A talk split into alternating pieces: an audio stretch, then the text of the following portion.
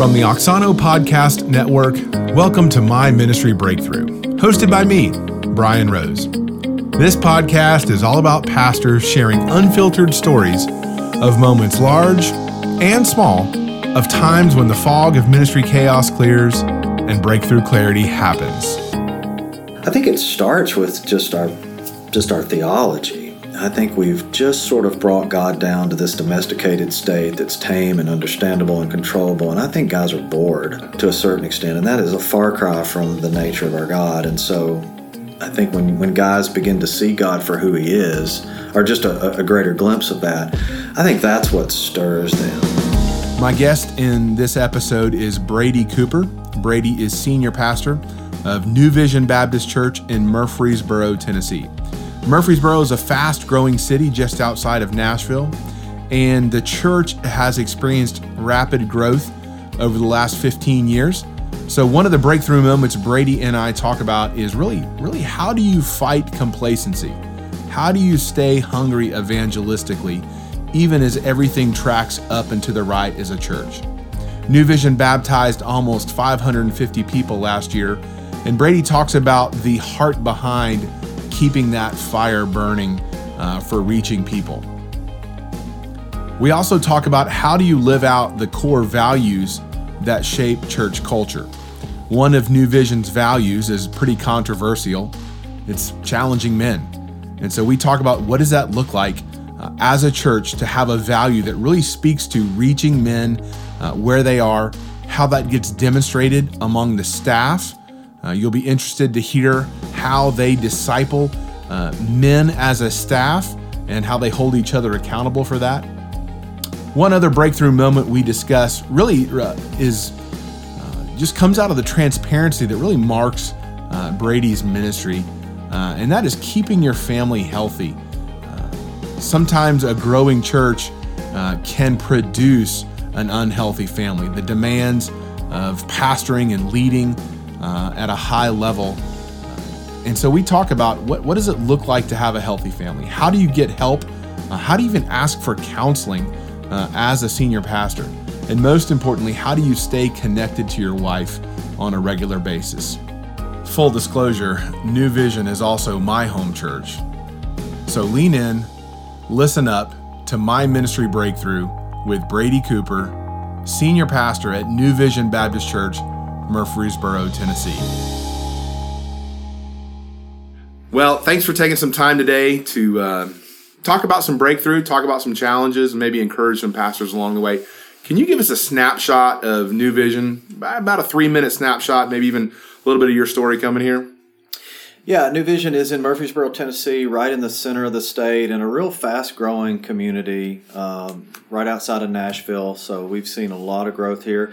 It's interesting. I grew up about a mile and a half from this church, so um, this is my hometown, which is super cool. Um, I was here right out of college doing youth ministry, just myself and the pastor, and I uh, went away to a, to another church, and and then came back here. Been back here for almost uh, 15 years now, so it's been uh, you know it's had its challenges, but it's been uh, I, I, tell people the ride of my life. I, I I didn't want to come back here because I was anxious about coming back and pastoring a church uh, in my hometown, that kind of had some issues. I'm trying to run from my high school days, you know. yeah, I mean? so, yeah. We've been redeemed from some things. We don't need somebody else to bring right. back up. Forgetting right? what is behind. Yes, I'm that's really right. working on that. Yeah, but it's been good. You know, when we were we were here, three four hundred people, and you know what God has done over the last 15 years has been really really exciting and really cool. So on a, on a weekend for us, 5,000 people is probably a good weekend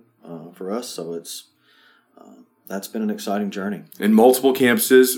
You launched the Buchanan campus how long ago? Two years ago, almost now. Yeah, we we've had a campus. It's only about 15 minutes away, but two years ago, and and yeah, it's going really well. I mean, they'll have 450 folks there on a weekend. But what we saw from that, what's so neat, is so many of our people that sometimes it's a struggle that we have here. Some people really getting connected to what's going on in ministry a lot of those folks, several hundred of them went out there, and folks that maybe hadn't really got connected here in serving really took great leadership roles, and so that was a huge win. What was the difference maker in you know being here, not really being plugged in, connected, and serving, but then all of a sudden in that context? What do you what do you see from your chair being a difference maker in that? That's a great question, and I think there's probably two things, multiple things. I'm sure. Number one, I, I think in the life and the heart of every believer, there's a desire to make a difference. I, at some level, I believe that. So it was Yeah. just giving them an opportunity Yeah. to do that on the ground level. So I think they like. Secondly, I think the the guy that we sent out as a campus pastor was he was doing men's ministry here. He's just got relational skills that are off the chart. People loved him, and so so many of those folks went not because of proximity, not necessarily because they lived in that community. They really were connected to to Brad relationally, and so I think that that helped us really a ton. Yeah, yeah. I think sometimes too, realizing that for things to get done, I'm going to have to help do it. Yeah, And when you're in a large church, it kind of uh, feels like a machine that runs on its own sometimes. And you're in a new setting.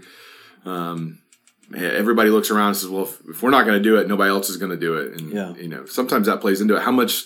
How much do you sense that, or was that? You know, I think that's right. I, I- I think that's right. That's well said.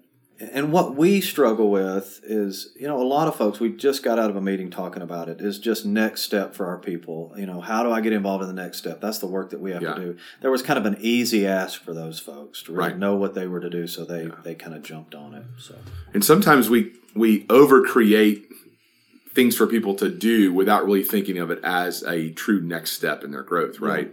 So I love that you guys are wrestling with that question of next step. I think that's what that's what we see successful churches do is they they're always kind of thinking about Yes. next step. Everyone has a next step. You have a next step as a senior pastor. I have a next step right. um, in my roles in everything I do as a dad and parent.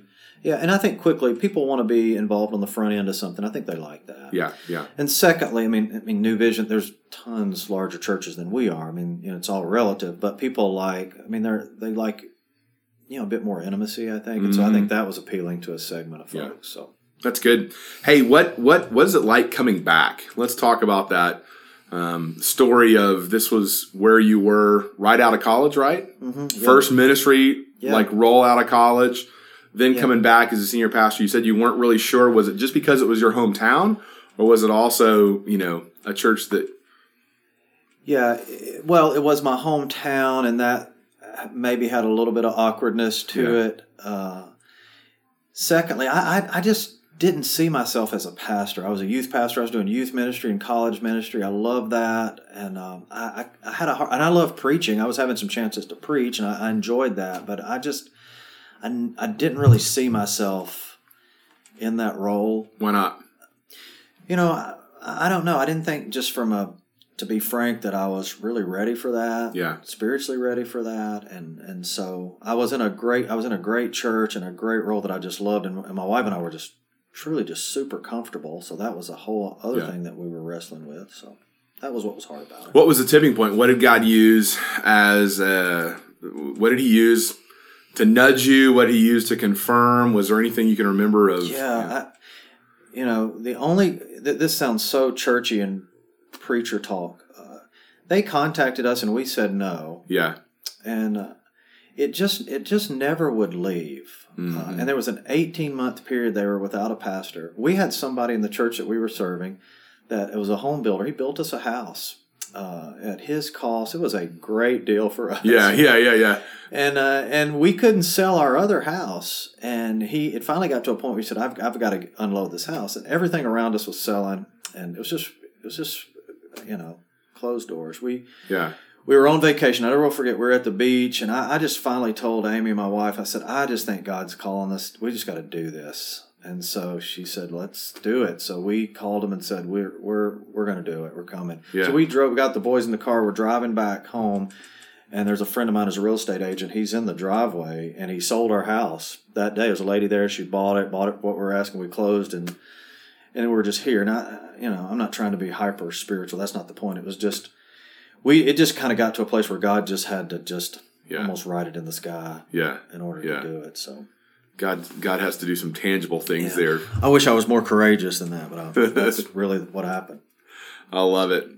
Well, you've been here almost 15 years now, right? Yeah. Give me, give me a defining day in the last third of this. So, last five years, has there been a defining moment? Has there been something that was?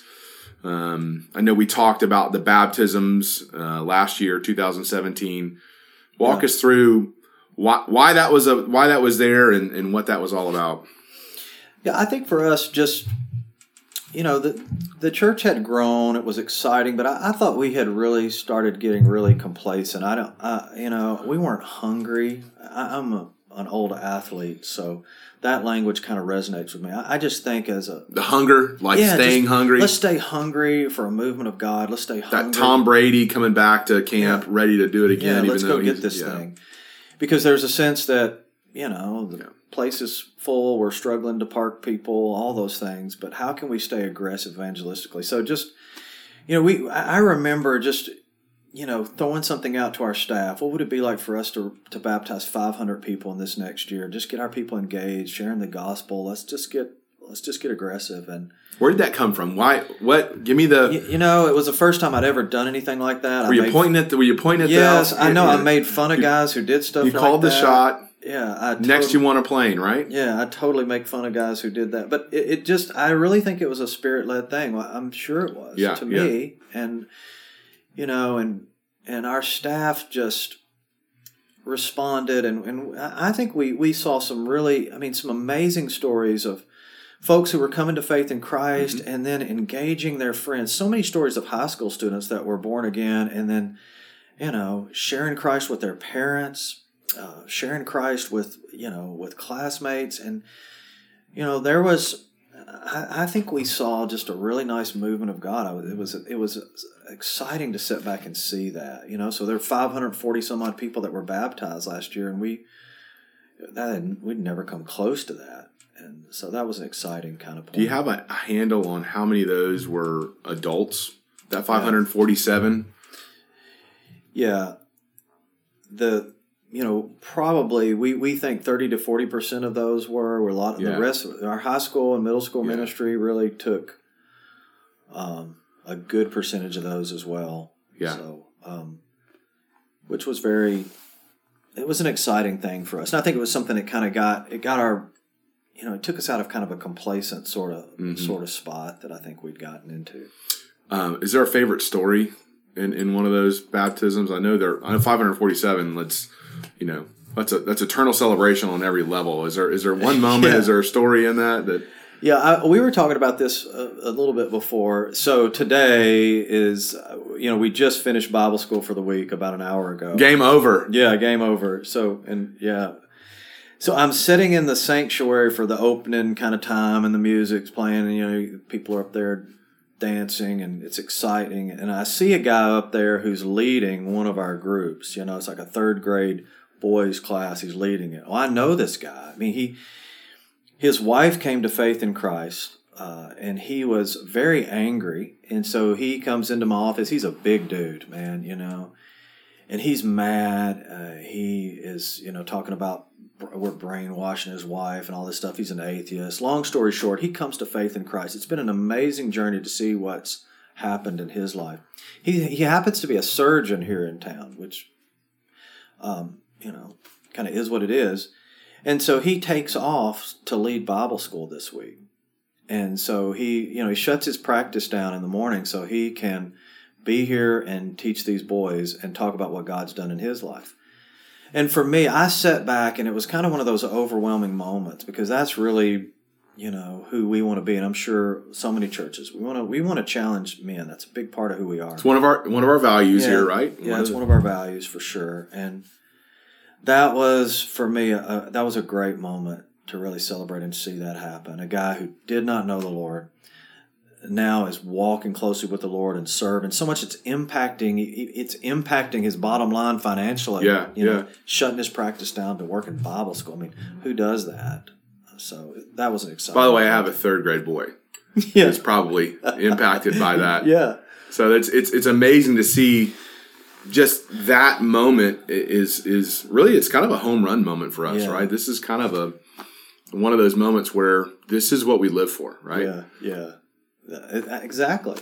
I mean, that was really one of those that you get to sit back and just praise God and thank Him for Yeah. that, Yeah. for sure. Now I know that comes out. You said the words challenging men. I know that comes out of one of the values for New Vision, right? Yeah, Challenging men set up these values, and that was that was kind of value. It was value number five or number six on, on a list, and you know, living practically. There's some others that kind of really made sense, and then all of a sudden there's this one, challenging men. And I knew when that was rolled out, there was kind of a, a moment with the staff of you know can we really have this as a value? Can we really isolate men? Mm-hmm. You know, talk to me about the conviction in that moment. You know, and then tie and tie it back. What you know, we've all of a sudden now we see this the result of this. Well, and, and there's not anything that I'm going to say that's new or original, but you know, if we want to really, I want us to be strategic in what we're doing, and and there's nothing more strategic than reaching men because of their ability to influence their family. They're the ones that they are going to shape their family. Their Yeah. family's going to rise or fall in men's leadership. That's offensive to some people. It's not to me because some of our ladies push back on that, and what I was saying to them is everything you want as a This was wife- in a meeting with yeah, staff, right? staff. These are staff Yeah, uh, ladies.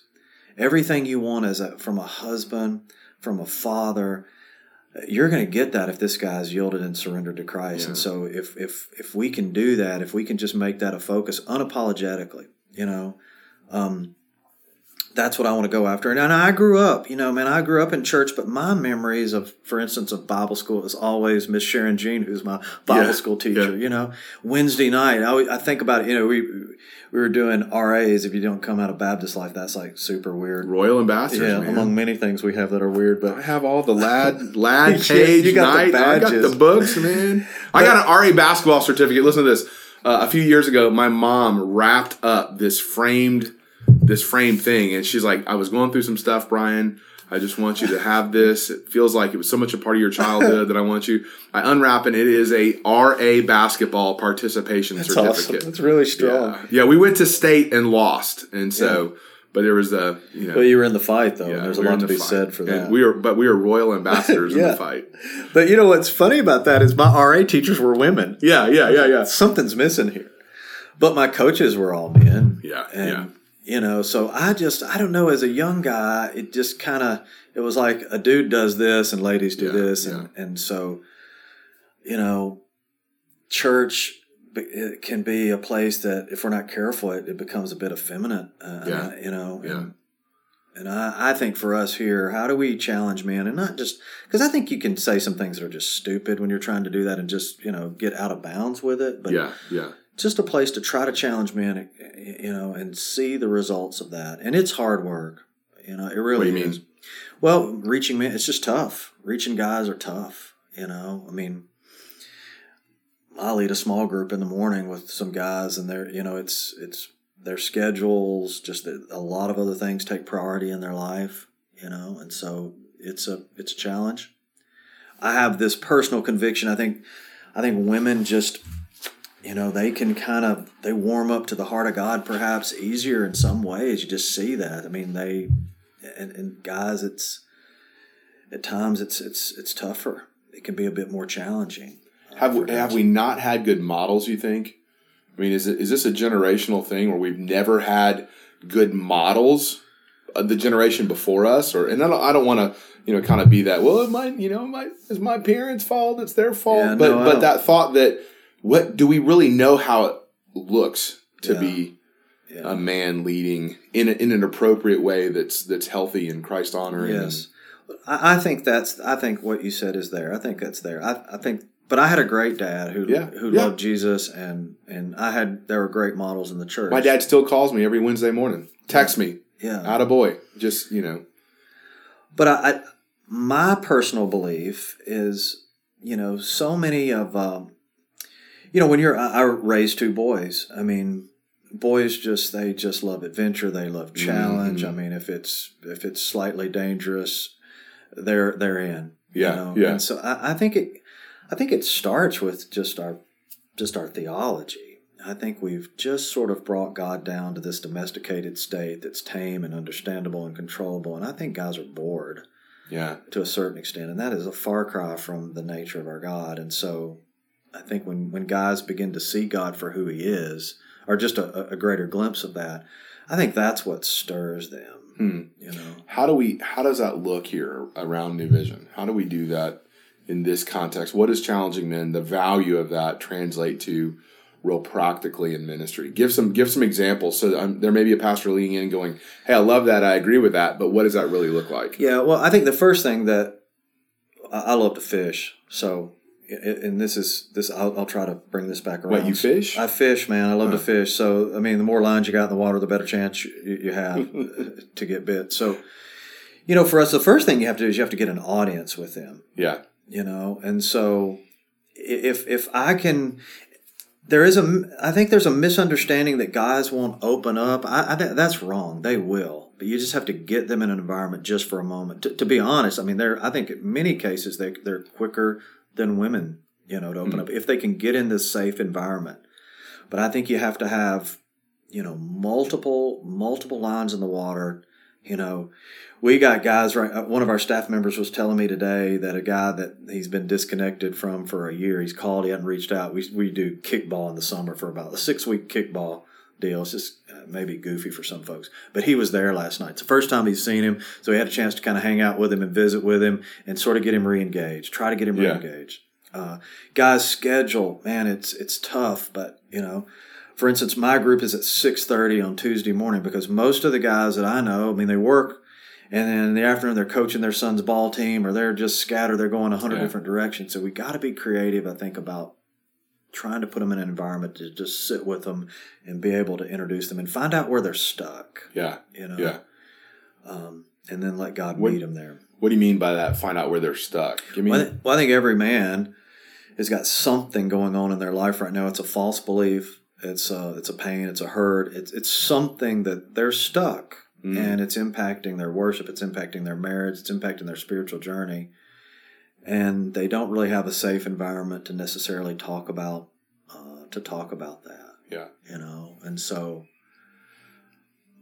but if you can you know create those environments and guys open up i mean it can be it can be crazy good But is that is that? I still don't picture that just being another small group. It feels like that's that looks a little different. yeah we just make every one of our staff members have you know every guy have two or three guys they're meeting with once a week it's just kind of a big part of who we are So wait, wait. Every staff member, it's a guy, yeah meets with two or three guys, Yeah. and that's that's leading two or three guys. yeah What does that mean? they're looking with they're looking for some guys you know um, looking for a timothy in their life to be you know probably biblically accurate but some guys that that god's kind of placed in their life that they're going to just grab and spend the next year just yeah. studying the word and we, we've put together some some things that we want them to kind of go over with with a system a little bit of a systematic discipleship plan but realizing that discipleship doesn't just happen in a manual it's just as it's just life Yeah. on life but no more than three Yeah.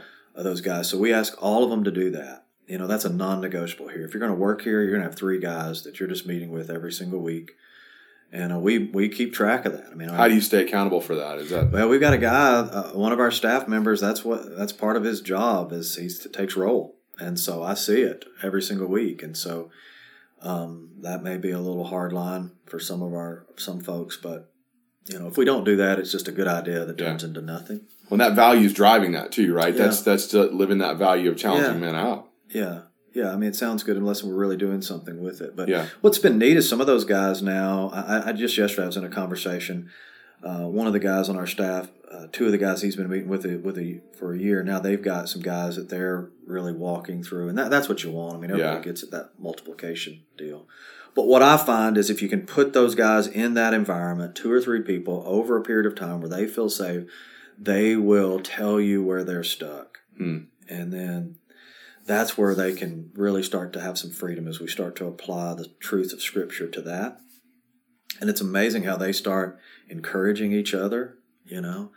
I mean, just being in a group text with the three guys, my, a lot of times I don't even have to, you know, I'm in a meeting, I can't even jump out of it, and they're encouraging each other, speaking truth into each other's life. Yeah. And that's, to me, that's where it's at, you know. Um, I love seeing that happen. It seems like that brings value to the other things you have to do as a pastor, right? As the other mm-hmm. things you have to do as a staff member. Sometimes I see, I see, and have experienced personally myself on church staff. You can kind of lose your moorings if you don't have that connection back to this is what it's all about. Yeah, totally. And I think it- you know, as a church grows larger, and and there are a lot of things that that, that that's been one of the. It's a huge struggle in any pastor's life. I meet with guys a lot that talk about that. I mean, because you can it can just be overwhelmed. hmm Just getting Sunday done, right? Yeah. Just got to get through next Sunday. but I tell people that's not something I dread. I, I long for it. I look forward to it because it encourages me. It's real. It's why I got in this game, anyways. Yeah. You know, it's it's just this raw, pure, you know, life on life, Yeah. just real stuff that it just it kind of supercharges my faith. Probably does mo- more for me than for those guys, but Well, that's in that in that when we're obedient, isn't that what happens? Like, yeah. Um, but I just want it to be a discipline that's really lived out in my life for the rest of my days. I mean, you know, where I, I want, I want that. And I want all of our guys to have Yeah. that that are that are on staff. So, for sure. Now, just get nuts and bolts practical. Do you do you like at the end of a year switch it up, or do you just kind of let each of the each of the groups or each of the staff guys kind of go at their own pace, go a couple years, three years? How, I guess what I'm asking is, hey, how do you keep from getting in a rut, right? Yeah. Where where you kind of you lose the productivity out of it, Yeah. uh, and how do you keep it fresh as far as like making sure that Yeah. it still has meaning? Yeah, that's a good question. So what we we're trying to remind all of our folks is just to keep that in front of them that we want those guys to find somebody that Mhm. you know that they're meeting with. Now that that doesn't always happen, uh, but we want to stay with them until it does. And then when guys start are starting to meet with other guys, they don't they may not have the time, but just once a month we're going to get together Yeah. with that first core group of guys, get together. So that like this Friday, my guys were coming over for dinner. They're going to be at the house. We're just going to grill out and hang out because we're that first core group of guys. They're meeting with some other guys, so they don't have time to get back together. But it feels good occasionally just to get together and sort of reconnect. So that's sort of what we cast. And that's not a small group, right? That's No, just it's just no. a group of guys. I just No. want to make that clear that Yeah, I'm in a small group on Wednesday night. I think a pa- if, for us, groups are just huge. Yeah, we, we yeah. we're about it. So I, I'm in a group on Wednesday night, but this is different. You know, it's hard to be in a group as as the pastor, huh? Um, yeah, Do you Yes, lead the group? I do, but it's uh, it's guys. Most of the guys that are in the group that I lead are guys that um, some of them don't go to church here or Yeah, just starting yeah. to go to. They're guys that I've just met through other avenues in my Yeah. life, and so that makes it a little bit easier. Wait, there's other avenues in your life. yeah, for me. yes. Wait, what? Yeah. I didn't think that was possible. No, man. No. Uh, yeah. Where what are some as as as a senior pastor? And listen, fast growing church up and to the right. God's doing a great work. It's easily justifiable to say, well, you know, this is where you know I you know I need to be here. But I sense that you're being very intentional about not getting stuck in a rut of only having relationships within the context of the church. You're saying you're meeting people in other areas. Yeah. What are some of the things you do to keep to stay to stay focused on that, or or is there a practice there that you can share? Yeah. Well, one of the things that my wife and I have done is as our you know our boys my my youngest son is just turned 19 today actually. So, you know, as he just came up and was playing ball, we we just you know the teams his team, you know, we we just took those uh, parents, you know, and that was those were our relationships. We tried to invest. My, my wife, her her group that she leads, she leads it in our in our house. It's about fifteen ladies. Every single one of them comes out of that. They're not. Most of them don't even go to church here. Hmm. And some of them do now, but they're all just moms that Yeah. she was around anyways through through Yeah, ball. yeah. And uh, and that's really what my group has has be- become. Uh, just the guys that I've gotten to know through that. But the other thing I, I'm there's a it's not just what you do. I think it's what you don't do as a pastor. Okay. And I think everybody's got to find that rhythm. I'm not. Uh, this this is not to be critical of anything. It's just my rhythm. I'm not political in a sense that I'm I'm really not involved in what happens in our convention very much, Mhm. and people take shots at me about that. But Like not being more denominationally involved, not yeah, being all in which I, I think that's great. I just that's not something that that's not really who I am. Yeah. uh, I, I you know we have limited time. You know I want to be here and be around these guys that kind of God's placed in my life. You know, um, that's an important important thing for me. I I don't. I'm not one of those guys that's looking to to travel or speak or write, which a Mhm. lot of guys do that, and I think that's a great thing. Yeah. If that's what God's Yeah. called you to do, that is Yeah. a great thing. If God's given you a ministry to a broader context, I think it's great. But that's not who I am. yeah. I'm a local church guy. That's what I love. It's and, and I'm you know that that's how I really feel like God's called me to kind of live this thing out for Mm-hmm. me. That just works for me. So I I don't have a lot of the other stuff that maybe some some. So that creates time, I guess, is yeah, what you're gives saying you some there. margin. Yeah, Gives you some margin to actually be involved in other people's lives and yeah, not just running the church. yeah. What's Yeah. different about a 5,000 person church attendance than a 2,000 person church? I mean, how long ago was it that New Vision was was busting 2,000 and that was exciting? And Yeah, um, has it been? yeah. It's you know I don't know seven eight years ago Yeah. maybe. Um, What What do you see as one one big characteristic difference of the things you have to deal with today as a pastor that you didn't deal with then? well, it's a lot easier to pastor this size church Why? uh, because of staff. Okay. uh, and you know if you you become more of a specialist in this size church and Okay. focus on what it is that you're really called and equipped to do and so i don't i don't do as many things as i, I used to do Yeah. you know so that you know helps me that's an it's an easier thing the, the other thing is the vo- you know there are always going to be critics there are always going to be those difficult people Mm-hmm. in our church that's just a part of it you know Because there's people. Yes. Yeah. But their voice is not as big here. Okay. So, you know, in the early days when and when people were critical, taking shots and, and they influenced a lot of folks now now, you know, a lot of times those folks that are upset about this or that, they just don't have as big a big of a voice Yeah. to a certain extent. And so you, you don't necessarily sweat that as maybe as much as I uh, used to Mm-hmm. you know i think just as you age you sort of get you know y- you kind of come into your own and you're not trying to you know when, when i was you know early on i wanted to make I, I was messed up. I wanted to make a name for myself. It was so much about me. My ego was it was it was not good. It wasn't healthy. And and you know that was a took me through a really difficult season in my life for god to really discipline me. And Yeah, I was going to ask what was the what was the turn? Where where did that breakthrough come? And the the shifting from kind of making the name, doing yeah it, it's it's you know and, and, and listen, I I I got to believe your perspective was in the, in the at the time felt like there was a biblical spiritual Yeah, reason for that, right? I mean, you know, you want to have more influence. You know, you can you know do more. So there's there's a there's a heart there that probably was good, but but looking Yeah. back now, you can see that that needed to change. Where was the breakthrough that came through? I think with my wife, I mean, she's a pastor's kid. Her dad was a, a pastor. You know, she, our, our marriage began to, you know, as the church began to grow here, um, you know, I, I, I found, um, I couldn't say no to, to anything. And I Mm. mean, the heart was right, and I was being pulled in a lot of different directions, and my family really suffered. I mean, that's a story that's told uh, over and over again. The, the two things that changed. Literally, the church was growing and it was affecting your family negatively. Yeah, just because of my schedule, I couldn't shut things down. I mean, you know, I'm, you know, in a meeting until nine o'clock at night. Then I'm coming home and I'm still on the phone with, a, you know, conversations with yeah. folks, kind of tying up loose ends out of that. And my wife is just like, "Hey, you know, what's going on here?" Um, Were you were you aware that, that it was having the impact on the family? Or did you think this is a phase? Did you? Yeah, I mean, I- what was? yeah, I think you're. Yes, I was aware. I just, in my mind, was sort of justifying it that you know this was just going to be a season. We'd get through this, and it would Mhm. get better. Um, you know, there was exciting things happening spiritually, so I was in my mind that was kind of trumping that. So it I had a young pastor tell me this week that an, uh, a more seasoned pastor told him that if you want to be a good senior pastor, you're going to have to spend less time with your family. yeah, that's that's sad. Um, that's messed up.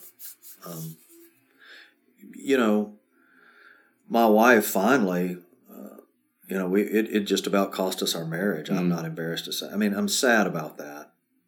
It's but we got some help, um, and Went to counseling. yes, I mean, yes, we say we got some help. That's a good church thing to say. Intensive counseling. But uh, to another pastor who may be at this moment, yeah, what what did what did that mean? I mean, there's Yeah. a swallow the pride moment, right? There's a lot that goes into a pastor going to a counselor, right? Yeah, and our church was good. They gave me a, a, a they called it a sabbatical. It was Yeah. really just a chance for me to get away. I, I went to a counseling center in Colorado for an intensive. What intensive means is you know, you're just meeting with somebody for four or five hours a day and really working on your stuff. And it was probably saved our marriage, saved my ministry. Yeah. I got some really healthy biblical counseling that kind of got me centered back up, you know, Good. again. Did you have to throw that flag for the church? Did somebody come to you? I know you say your wife stepped in there, and I, you know, Yeah, I did because I knew I was. It was I was, I was unraveling, and I think a lot of guys go through that. I, Mm-hmm. Yeah, I met with yeah. a pastor last week, and, and it's it, it can be overwhelming. And so I finally knew that I was going to lose everything, Hmm.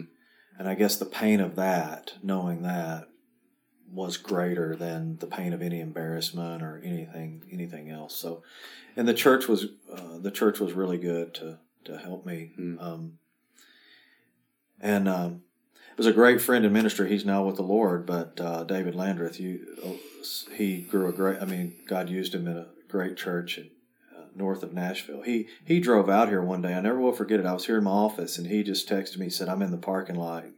Get out here." probably used some other pastoral words yeah, in that. yeah. And he, you know, he he saw it and he knew it, and he Mm. told, you know, he encouraged me that I had to get some help, or it was, Mm. you know. But I never will forget that. It was, you know, I hope one day that I can be that for somebody else, courageous enough Yeah. and caring enough uh, to do that. But you know, I think that kind of turned the corner for me, and I I, I started doing it a little bit differently. And a great assistant. I have a great assistant who pastors have a hard time saying no. You know, Yeah, you, yeah. you talk about that. It's like, you know, you just got to learn to say no. Well, what, you know, you get into it because you want to serve people. You have a heart for people. You're sort of wired that way. And, and you know you want to be available. Everybody wants their pastor to be available, but when you you know you make yourself available and you, you're you're there for 15 minutes and you've just committed to three weddings and Yeah, you know, going yeah. over and seeing an a- an aunt and 30 minutes away who's Yeah. You know and and you get home and think what in the world just happened Yeah. Yeah. like I, I can't believe that i'm committed to all these things but just now having- you've got to have somebody to make those phone calls. yeah Hey, he's not gonna be able to come. No, yeah yeah that's that ends bad yeah but that that's what I was talking to a guy last week about that is just having a barrier having Yeah. some that sounds bad but having somebody who can protect you who can you know manage your schedule um, just asking people in hallway conversation this has saved me so much in hallway conversations when somebody says hey they ask you to do something just you know could you email me because i'm prone to forget that if you could just email me then i can get back with you well 75% of the time they don't ever send an email Yeah, more than because it really wasn't that important. right it was just right there It was just in you. the moment. And they, yeah, yeah. yeah By the way, I've been meaning to email you a few things. um, what? So, so let's come back to the the before, the after now on kind of going through that breakthrough moment and Yeah. how you lead, and especially how you lead your family, and kind of God bringing healing um, and some some yeah, change in there. Give, give us a little snap. What I mean, what what was different? What did you do differently? What were those things? Was there a hard moment in there where you had to you faced that choice? It doesn't have to be a specific story, just in, in characterize in general. What did it look like coming back? Yeah. We tried to make a decision that, you know, once a month or once every six, once every six weeks at, at first, that we were going to be out of town for at least two days. You meaning My family, my Okay. wife and I, and most of the time my boys. And so, you know, we we have done that, and it feels like nobody can get to you there. You know, Mhm. we have a place just uh, that a family member owns that's two hours away. It's in another state, but it feels like we're in another Yeah, universe, and yeah. we can get away and. You know, because if you go out to dinner a lot of times and there's somebody there and they've got, you know, a, a crisis in their life they want to talk to you about, and you're just there to hang out with your wife and kids, and that that can be tough. you can turn off the phone, but you can't keep people from walking up Right. and saying, Yeah. know, and there, and and yeah, that's not a bad thing. I mean, that's No. that's what we're called to. No, it's not. But but our kids don't see it that way Yeah. sometimes, right? Yeah, it's Our- a hard thing for Yeah. it's a hard thing for them. Uh, you know, you're going out to celebrate their birthday. Next thing you know, you're in in a conversation with somebody who's just got a diagnosis, and yeah. which it's good stuff. To your You got to go step out and pray, and I mean, Right. and you get to go step out, not got Yeah. to, but you get to. But Yeah, there's. I mean, there's two tracks that are going there. Yeah, I mean, one yeah. is this is why we're in it. It's important, but then it's it's also a ten year old boy who's like, "This is my birthday. yeah, Ten year old boy's not processing. No, he does. Man, I love that dad's dad's in ministry and having this impact. uh, he's he's being used of the Lord right now. no, that ten year old boy just thinks that there it is again. Yeah. there he goes again. we were having dinner at this pizza place one night, and and uh, and and it happened. You know, there my boys are there. My boys are prone to be a little rebellious, and this family comes up, and I'm in this other conversation. And then all of a sudden, on the they had an old jukebox there, and they're playing an AC/DC song, "Back in Black," I think is what they were playing. My boys had picked it out, and they're playing that. It was kind of their way to say, Yeah. "Here, deal with Yeah, me now." yeah, you know, yeah. so. Speaking of hair metal bands, you're a fan of hair metal? Is that right? I'm a Def Leppard fan. Big Def time. Leppard fan. Yeah. Just Def Leppard. Yeah. Not all well, no, I like hair metal for sure, but I'm a, a huge Def Leppard fan. Sermon writing to Def Leppard, is that? No, I can't do that. I'm just You kidding. know, I don't. I don't play the pyromanias. I'm and, and and the Lord's kind of taken that away from me more Yeah, and more. I yeah. think, which is a good thing. Yeah. But- That's funny. Um, I, I, I said earlier, New Vision is a is a two campus church, Mm-hmm. But really there's a third campus that sometimes doesn't show up on the radar screen and really has had a tremendous amount of impact, and that's the prison, the prison campus. yeah. Um, I know there's a lot of churches with a prison ministry, right? Which is those hardcore four or five people that never get enough attention, Yeah. you know, and, and you know, kind of always complain we're not doing enough, Right. or it's kind of the the, the random visits to the Right. thing. But but what I've noticed at New Vision is there's there's truly a a a, a campus, really, even a, Yeah. a ministry to prisoners with prisoners and their families. Can you, can you give us a little bit of the snapshot, the origin of that? Is Yeah. that treading on ground we're not supposed to talk about? no, I, it would be great if we could say that we had this, you know, a vision, a plan. I've Wait, the church name is New Vision. Yeah, we had it was named that before I got here. So yeah. and this is so true. The only things that have uh, the only things that have happened here that have been really great have have just you know it's just been clearly because God did it. Yeah. You know, so this guy shows up. He came to town because he thought he had a job at another church. There was some confusion. Uh, he didn't. So he's here with his wife, finds out she's pregnant. He just got out of seminary. He's down here and it's a mess. And we're just saying, you know, dude, we'll help you out. So uh, we're going to pay rent and, and give you, help you get through this tough stretch. And, and he's like, what was the commitment? Was it a year? Was it two years? Was there? it wasn't it was open I, I don't know how long it How long was ago was be this? this has been several years ago we we were for sure going to pay some a, a month's worth of rent and help him kind Yeah, of get yeah. some expenses anyway so he said well i'm going to just do something for the church to try to you know make that right so whatever so he goes to the jail and is in the parking lot and he is just uh, praying with families as they come out from visiting their So just stopping families that are coming out yeah, and praying. and he's them. praying for him. We didn't ask him to do that. He just felt like if I'm taking this money, I need to do it. And from that, the the staff invited him in over a course of weeks and months. Invited him in. He's praying for them. But there was no grand plan to No, go in there. nothing. There's no. Yeah. It was. He just was like, hey, Yeah. you know what? I'm just gonna go do. Yeah, what if I prayed with families? yeah, he's doing that. He's praying with them. And he's praying for the staff there, and the superintendent comes to faith in Christ. He starts going to church here. He's you know he is just fired up about the Lord. Uh, the second in command, he comes to faith in Christ. He's like super fired up. And then- this and this this guy just is present and praying and ministering Yeah. and, and sharing the gospel. Yeah, yeah, just caring for them. And we Yeah. start, you know, we we end up we gave him we hired him. We put him on staff. Yeah. Well, I think I would think so. Yeah, I mean, yeah. you- and so we get a ton of credit for that. You know, Yeah. people will tell me in town, "Boy, that's such a great thing you guys do." We didn't do anything. I mean, it's you know, we Yeah. helped a guy out with rent one month, and then, but it was obvious God was up to yeah. something. So that has just blossomed into inmates coming and worshiping here. Uh, you know, we have, there's a baptistry there, Bible studies that are going on throughout the week. So many of our people in, involved in ministry. It's one of the greatest things we Mhm. have here in our church, and it what it didn't come out of a strategic planning meeting. It's Yeah. just what God did, and um, you know, so it was pretty. It's still an amazing story. It's Yeah. hard to believe. And that that guy that became the staff guy just got an award this year, right? Yeah, yeah. And, and on all of the prison systems around the country, he was a volunteer of the year. He, so they flew him out to Sacramento and he gets an award. And I'm like, dude, you're really not a volunteer. We pay you, but I didn't want to Yeah, mess him up, yeah, you know, so it was good. But yeah, it was. God was in it. I mean, I can Yeah. tell you so many times that we've sat in meetings and came up with ideas of things we wanted to do, and Yeah. there's nothing happening with Yeah. that now. But yeah, it's just what. But God was in that one, huh? Yeah, yeah. I love that. What is um what's one area of your church church, New Vision here, that needs breakthrough right now? Well, you say one area of your church. Uh, last time I checked, you you win here.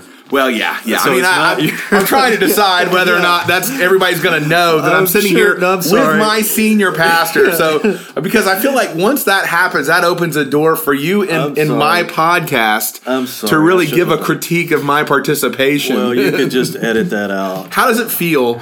You know, I know you see me on Sunday mornings. Like you, you know who's there and who's not there, don't you? You know when I'm when I'm away serving a church on a Sunday Yeah. morning Yeah. and not there. Yeah, yeah. Even even at a, even when there's you know five thousand You know- plus people, you still have a general sense of, of who's there and who's not there. Well, I know when you're there and when you're not there. Well, because I'm in agreement. I'm nodding and I'm laughing. I am laughing at your jokes, so I know you know when I'm Well, not. you know what? It's When pretty you're quiet. a communicator, you like to, to talk to other commu They get it. So when I'm struggling, I think you can tell that. So I like I need to go to you for a little. Well, I think I remember one time you said something about you know you know like when you just work out and you looked over at me.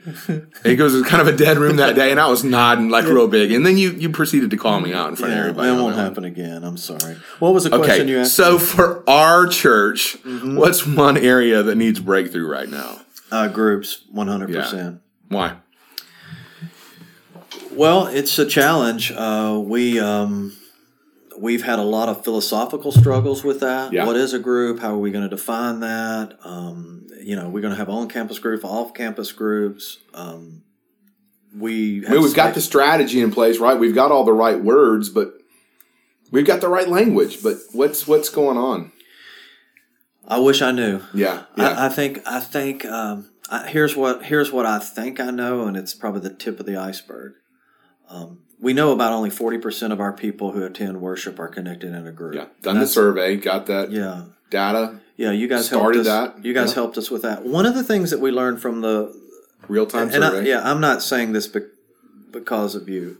I think the work that we have done with you guys has helped us really clarify what was there. Yeah. but it just it just Brought out what was there. It wasn't anything new, but just Yeah, Yeah. And, and and then it became a kind of a universal language for our staff, which was helpful, super helpful.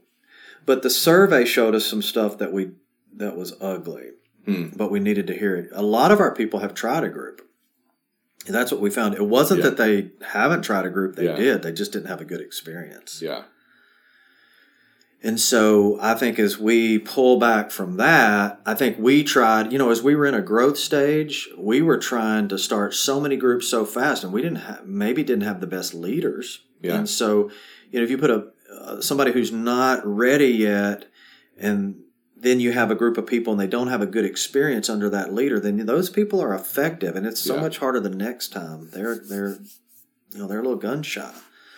So that's a part of it. Um, you know, people are for us, and this is this won't go over well.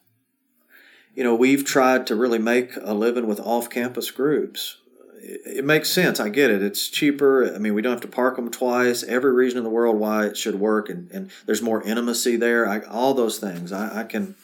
you know the argument for all. I know it. It just has not worked really well hmm. long term. What do you mean it's not work? Give me like Well, because I feel like there's resonance there. I feel like there's going to be a lot of pastors like, yes, I know that, It is but Well, we, we have over 200 groups here. So to say that we we we have Yeah, some that are working. yeah, yeah, yeah, yeah, yeah. So that's the case. And there are some, you know, my wife would argue her group that meets in our den every single Wednesday is a great group. There's great intimacy. I'm talking about overarching, really engaging a higher percentage of our people. What we're hearing for young from young families especially, you know, with children, it is so hard to carve out another night, get my house cleaned up, get the Mhm. kids to childcare, you know, get them to childcare, come back, have a group, and then, you know, somebody's going to stay for an extra 30 minutes because they've got something going on. I got to get the kids to go pick them up, Yeah. get the kids. It is tough with yeah, sometimes kids. the success of the group actually works against Yeah. you know the group Yeah. being successful. Yeah, we have found that you know, young marrieds with no kids and empty nesters, it works really well. Yeah, Um, they're at a stage of life that that works. We have not cracked the code with uh, couples with children. Mm-hmm. With the child care piece has been really an obstacle for us. And that's a, a large part of the church, right? Yeah, for us it is. Yeah. And we do child care reimbursements. You know, we open the church and let them come and drop kids off, and and so it, it's challenging. So, you know, we're thinking through again. How do we can we make some space here, more and more space here? What does that look like to try to you know let these people have a chance to engage we have some we have a li- limited amount of on-campus space here so some of our groups meet just once a month so they let another group have the, the, the space you know in those other or they meet twice a month excuse me. So they kind of share the space. Man we have tried everything in the world uh, to do that but it's it's been a real struggle. So we need a breakthrough there. Yeah. it's a huge area for us. One uh, one other thought at the end of this current ministry role, you know, wherever God puts that position down the down the field, what's that five word phrase you hope kind of characterizes Brady Cooper's run at New Vision Baptist Church? He challenged my dad to love Jesus. Uh, I think um, that's where I, I I'd like for it to end up. You know, if that was said from a from a young man about his father, that somehow God used me in some way to challenge his father to know and love Christ. Um, I'm good with that. Yeah, that's awesome. Hey, three more questions. These are three questions I ask everybody. Um, number one, what's one daily or regular habit you practice that keeps you close to the heart of God? You know, um, in the morning, evenings are not good for me. They're all, you know, everybody's busy. I think in the morning, my wife and I carve out some time just to to try to be together in the morning. And she's a godly girl. So we talk about what God's doing in our life. It's not every morning, but most mornings, you know, we just that's something that we try to do together, just to check in, hear what's going on in her life. Um, that's a chance for us to talk about what we're learning, uh, what you know, how we can pray for each other that day. Sometimes I'll just talk with her about what I've got ahead of me that day. She asks, she checks in, and you know, she'll text me throughout the day that she's praying for me about this. So that's a for us just to get that moment in the morning together. Um, we've got a little sunroom. We sit in, drink our coffee, and and um, just kind of check in with each other spiritually and otherwise. It's it's How, I mean, what, and I know that it looks different every day. Life happens and some of those things, but in an ideal, on an ideal day, is that a 15 minute?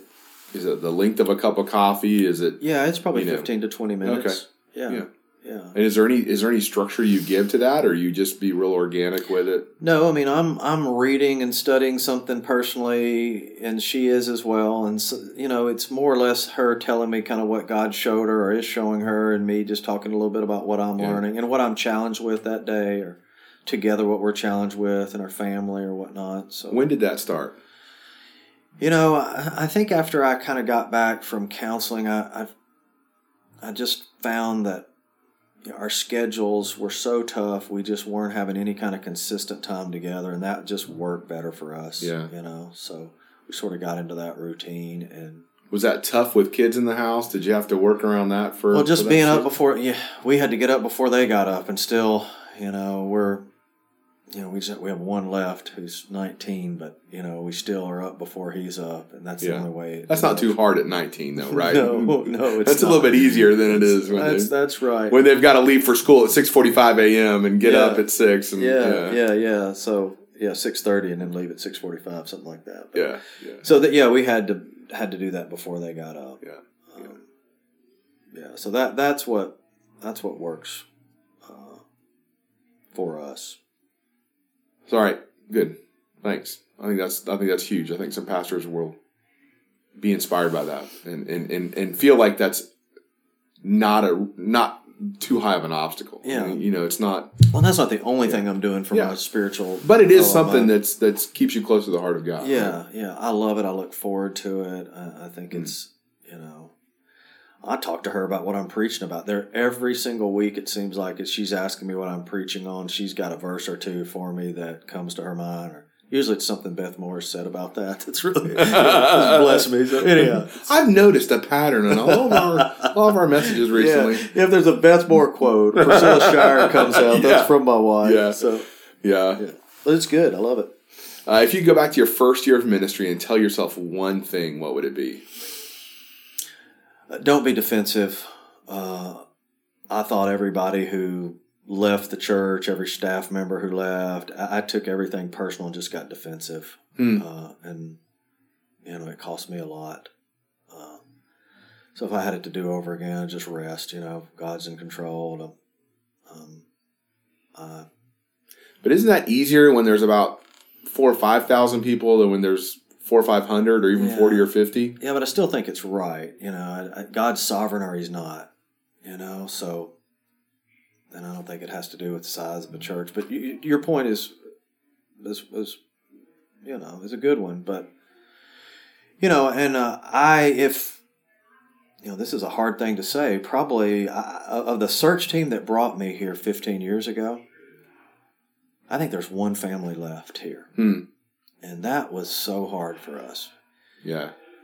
and it hurt it, it it would make me angry it hurt my feelings and i it, it was really so hard when people left especially people who had uh, been there at the beginning and as the church began to grow it was so it was so it was confusing for me that they would you know be leaving when It's going so good. this is what Yeah, I, yeah. this is what I thought you got. This is what I thought we wanted. But I've come to realize that people want the church to be the size uh, it was when, when they got when they got there. They wanted to stay there. That's Yeah. what drew them. That's what attracted them. And that's not everybody. I think I think you're right there though. I think there is there is something to that vision of the church the way it was when they Yeah. first fell in love with it. yeah. And isn't that our job as as leaders to really paint the picture of the church at the next level Yes. and help people fall in love with that because and it's not about growing numerically, it's about when we're making disciples, healthy things grow. When we're making disciples, the church is going to grow. And if people don't love the future picture of growth, Yeah. they're going to fight for the past picture of stagnation and decline. Yeah, we were doing a meet and greet, meet and greet last week. Uh, we just we have a Thursday night service we Yeah. started, so we we invite just anybody wants to come hang out Thursday night. Thursday night. Yeah, Why Thursday night, real quick? We'll we were just trying to uh, trying to make room, trying to add you know create some more parking space Yeah. more than anything else. Anybody any car we could get on Yeah. Thursday night helped Yeah. us on Sunday morning. Uh, By the way, I was in Target. Have you heard this story? No. I was in Target a few months ago, right after that service started. And I, I was pushing the cart along. Macy was with me, my 14 year old daughter. And we were over by the food section. And there was two kind of 20 something year olds talking about a church. And of course, it, I, I'm listening for those Right. things. So I stop and I kind of duck around the next aisle. And, and my daughter was like, What are you doing? And she goes, Are you listening to them talk about church? And I was like, Yeah. She was like, and she just kind of walks off to go Yeah. look at something. But they were talking about New Vision.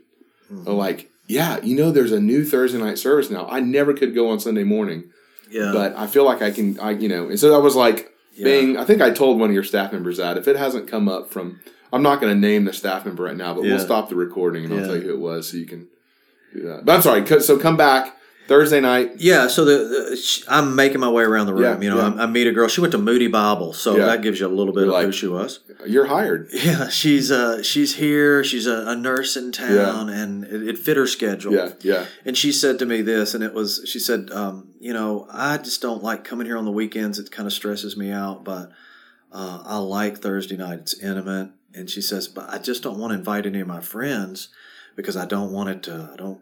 I don't want it to grow. Yeah. And I almost didn't believe I heard it. Yeah. I mean, it was like that. I could not believe I was hearing that. But I think it, you know, it gave me a little bit of a, a window into kind of where they, where people are. So, like you said, we have to keep that mission. It's way, I mean, the mission and Yeah. the vision of making disciples, reaching lost people with the gospel has to supersede anything else. Uh, but that's the work that's constantly in front of us. Yeah, I think if as as as pastors, if we thought, man, it's our job to help people fall in love with Jesus Yeah. and fall in love with the picture of Jesus' church that's growing, where disciples are made. Yeah.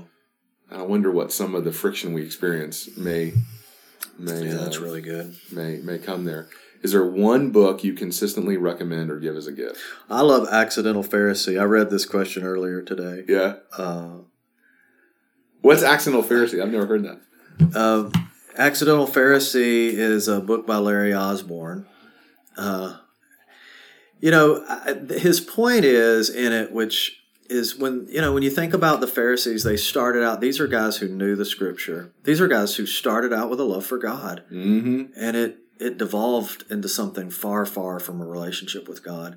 They really thought it was their job to thin the herd. I think that's the the premise of, of his book, and I see a lot of that today uh, inside the church, especially with some younger guys coming up. You know, I think they think it's their job to thin the herd. Now, again, it's is that tied to a certain type of theology? No, I, no I'm not I'm jumping. Kidding. I'm just kidding. I'm kidding. I'm trying to bait you with that one. Yeah. no, but and I think we all had that yeah, idealistic yeah. thing. I had that at that age. That that's true. But but that helps us job, survive that age. I think. yeah, think. Yeah, yeah, Teach the word. Yeah, yeah. Don't compromise the word but people are at such different places and it's and it's it's really not my job to it's not my job to thin the herd. Mm. it's and it's not my job to build fences around the law. I think in our denomination we've done a lot of that and it's yeah yeah. and it's really it's really hurt us. I think it's a great book. I think it's yeah. a helpful book. Well, I appreciate you spending some time with us, yes. you know, the people listening and spending some time with me it's fun to get to sit down with my pastor. There you go. There and you go. Uh, and not have you tell too many stories back to the microphone. Uh, but uh, no, it's fun. Thanks for your time today, and looking forward to seeing some pastors encouraged um, and uh, changed uh, because uh, because of this. So, thanks a lot. Thank you, Brian. I enjoyed it. Thank you for listening to My Ministry Breakthrough from the Auxano Podcast Network. You can head over to myministrybreakthrough.com to join the conversation and access our show notes, including the books or other resources mentioned in this episode. If you enjoy hearing these stories of ministry breakthrough, we would be honored if you would subscribe, rate, and even leave a review on iTunes or your preferred podcast provider. Thanks again for listening.